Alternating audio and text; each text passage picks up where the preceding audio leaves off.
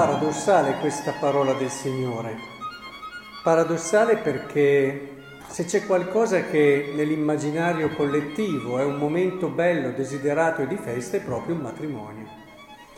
Non solo perché di solito si mangia molto bene, molto e bene, oltre che a bere, molto e bene, e si sta in compagnia, è un clima di festa, quindi dal punto di vista materiale si mangia bene, dal punto di vista del clima e dello spirito è festa e in più si celebra l'amore. L'amore di due persone che si sono date l'una all'altra per tutta la vita, scommettendo, eh, dicendo io ho fiducia e metto tutti i miei desideri, i miei sogni più belli in mano alla tua libertà. Tu li puoi rovinare, ma io mi fido di te, te li affido. E quindi dal punto di vista sia materiale, sia dal punto di vista più ideale dello spirito, è certamente un momento desiderabilissimo. Eppure questi invitati non vengono. Non vengono. Anche il fatto di essere stati invitati. Sapete che quando c'è da fare la lista degli invitati è sempre un problema. Eh, perché sono quelli che non si vuole escludere, però tutti non li si può prendere, anche perché possono intendere male questo essere esclusi. Il fatto di essere stati invitati è un segno di particolare stima, vicinanza che gli sposi ti vogliono dare e, e testimoniare. Ma tutto questo non basta. Non basta, non basta il bel momento, non basta le cose belle, non basta il fatto che ti hanno scelto gli sposi a distanza a differenza di altri, sono presi dalle loro cose, preferiscono fare altro, chi va ai suoi campi, chi va alle sue cose e così via. Guardate che è quello che un po', ahimè, si vede tutti i giorni. Non c'è niente di più bello a questo mondo, ma niente, eh? Di poter conoscere Dio e di poterlo amare lasciandosi amare da Lui, di vivere una storia d'amore vera e profonda con Dio. Non c'è nulla in questo mondo che possa competere con la bellezza che dà compimento e senso alla vita. Perché chiedetevelo, io per che cosa sto vivendo? E non perché dobbiamo dare un senso a quello che facciamo, e tutti i sensi, per quanti nobili, per quanto siano alti e grandi, penso a una famiglia, io vivo per la mia famiglia, io vivo per i miei figli, io vivo per... però non bastano per il cuore dell'uomo, sono grandi, sono alti, ma il cuore dell'uomo ha un'esigenza che va oltre, ha un'esigenza di eternità, proprio lì, perché provate a pensare, io vivo per la mia famiglia, bene, proprio perché la ami, proprio perché ti dai tutto per la tua famiglia, come fai ad accettare che un giorno non ci sia più? Proprio perché la vivi, proprio perché vivi l'amore con tuo figlio, come fai ad accettare che questo un giorno non ci sia più? Non ci pensi e allora si va oltre. Si vive quello che tutti i giorni si può vivere, evitando questo passaggio, ma noi non dobbiamo evitare i passaggi critici li dobbiamo affrontare, dobbiamo metterci lì davanti, come si metterebbe uno davanti a, a una situazione pericolosa, si mette lì e dice bene, adesso ti affronto, io voglio andarci dentro, io voglio capire, io voglio capire se questo amore che sto vivendo per mia moglie per i miei figli è un amore che è destinato a finire o e quindi con quella vena di incompiutezza, con quella cosa che disturba tutte le volte che ci pensiamo seriamente, oppure c'è un modo per vivere quest'amore che è davvero profondo, vero, pieno e che io posso darmi totalmente a questo senza il timore di dover poi perdere qualcosa. Certamente è importante che comprendiamo questo perché allora capiamo che è proprio in quella storia d'amore lì che noi troviamo il compimento di tutte le cose belle che possiamo vivere su questa terra. Siamo chiamati a conoscere il figlio di Dio, il più bello tra i figli dell'uomo e ci perdiamo in tante sciocchezze. abbiamo la possibilità adesso di abbracciarlo, abbiamo la possibilità, e lo abbiamo appena fatto anche, di ascoltare la sua parola e la sua sapienza.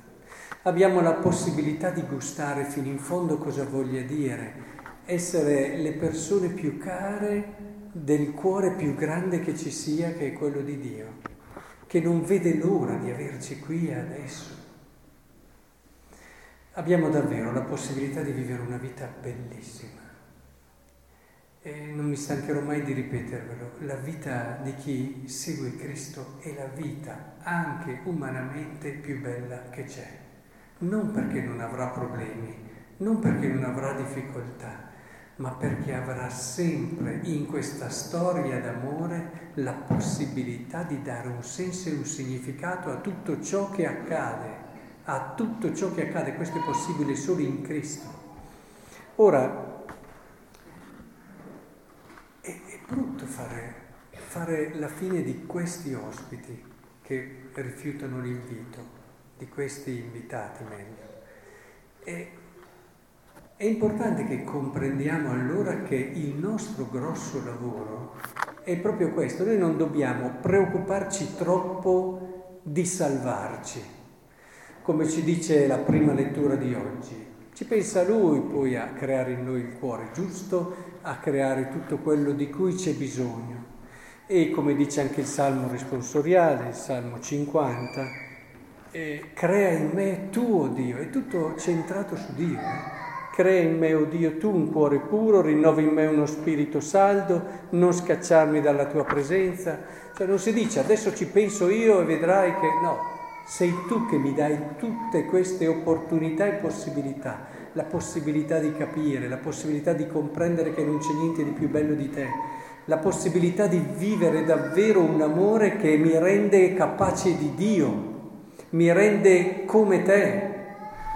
Ora, in tutto questo è certamente essenziale, fondamentale ed importante che però comprendiamo una cosa.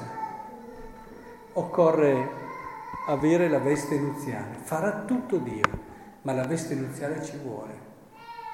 Ha fatto Lui, ha organizzato Lui la festa, le nozze, però la veste nuziale ci vuole. E cos'è questa veste nuziale? è proprio il lavoro ascetico e di preghiera necessario per far capire al nostro cuore che non c'è niente di più bello di Dio. Non è a volte così connaturale. Le cose del mondo luccicano molto di più le, e ci emozionano a volte molto di più. Occorre un lavoro serio, fatto di preghiera, fatto di capacità a volte anche di andare in profondità, mettendo a tacere, mettendo in silenzio tutto ciò che ci ruota attorno. È importante che sappiamo vincere quel peccato che eh, ci confonde la, le idee, ci crea disordine interiore e allora non abbiamo più la lucidità di vedere da dove sta realmente ciò che è bello e ciò che non lo è ciò che merita il nostro cuore, perché dobbiamo chiedercelo. Il nostro cuore è troppo importante, bello e grande, lo possiamo consegnare solamente a chi lo merita. E il peccato invece ci confonde, ci crea disordine. Ecco allora il grosso lavoro che dobbiamo fare, che non è quello di salvarci, lì ci pensa Dio, che non è quello di cambiare il nostro cuore, di farlo crescere, lì ci pensa Dio ma è quello di aprirlo a Lui, quello sì. Se tornassimo a casa da questo campo con questa consapevolezza chiara che il mio lavoro è quello di liberare la mia mente, il mio cuore da tutto ciò che mi impedisce di vedere Dio. Ricordate che il santo curato d'Ars, eh, anche lì cercava di far capire, capivano che lui viveva di Dio, suo, il suo pregare incessante, il suo essere sempre attento per, per fare la catechesi della, della, Eucaristia non si perdeva, sapete, in tante parole, il corto d'Ars, indicava il tabernacolo e diceva, il è là. Poi cominciava a piangere. E i suoi parrocchiani capivano tutto, più che tante catechesi, Il è là, cioè è là, è lui, il più bello tra i figli dell'uomo.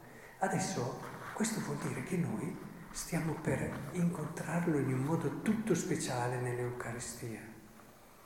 Il fare la comunione è l'abbraccio più caldo, più vero, più profondo che il nostro cuore possa mai desiderare o abbia desiderato. È l'abbraccio carico di speranza. Fare la comunione è davvero un abbraccio che ci dà sicurezza, solidità, il fatto di non sentirci soli e sapere che ci promet- chi ci promette di non lasciarci soli lo può mantenere. Noi no, noi lo possiamo promettere, ma non siamo sicuri di mantenerlo. Lui lo può fare. E in questo abbraccio sentiamo tutto il conforto, la sicurezza, la solidità di cui il nostro cuore ha bisogno. Il fatto di sentirsi scelto, speciale per qualcuno, il fatto di sentirsi lanciato verso un futuro è una speranza meravigliosa. Ora, credo che sia davvero bello e importante che comprendiamo questo. Io desidero per voi davvero la vita migliore che c'è, la vita più bella, non lasciatevi portare via la possibilità di aprire il vostro cuore a colui che è qui. Mi piacerebbe che voi vede, poteste vedere il volto di Dio quando vi ha visto entrare in chiesa oggi. Non so se vi è mai capitato, tornando magari a casa, oppure quando siete stati lontani da colui che amate per un po' di tempo nel momento in cui rientrate, vi rivede che non vedeva l'ora. Io questo lo vedo più con una mamma, eh, di solito però, che le mamme in questo sono straordinarie, che erano lì, che aspettavano, quante volte, no? Sono lì alla finestra, le mamme, classico, eh, quante volte ho visto mia madre alla finestra. E, e sono lì, e sono lì che aspettano. E quando arrivate il loro sorriso, si vede proprio la loro gioia, vivevano per questo incontro.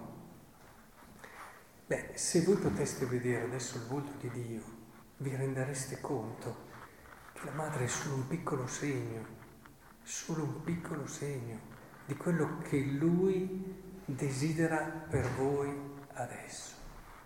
Lasciate davvero che si apra il vostro cuore, poi ce lo siamo detto, ci penserà Lui a farvi entrare in questo meraviglioso viaggio d'amore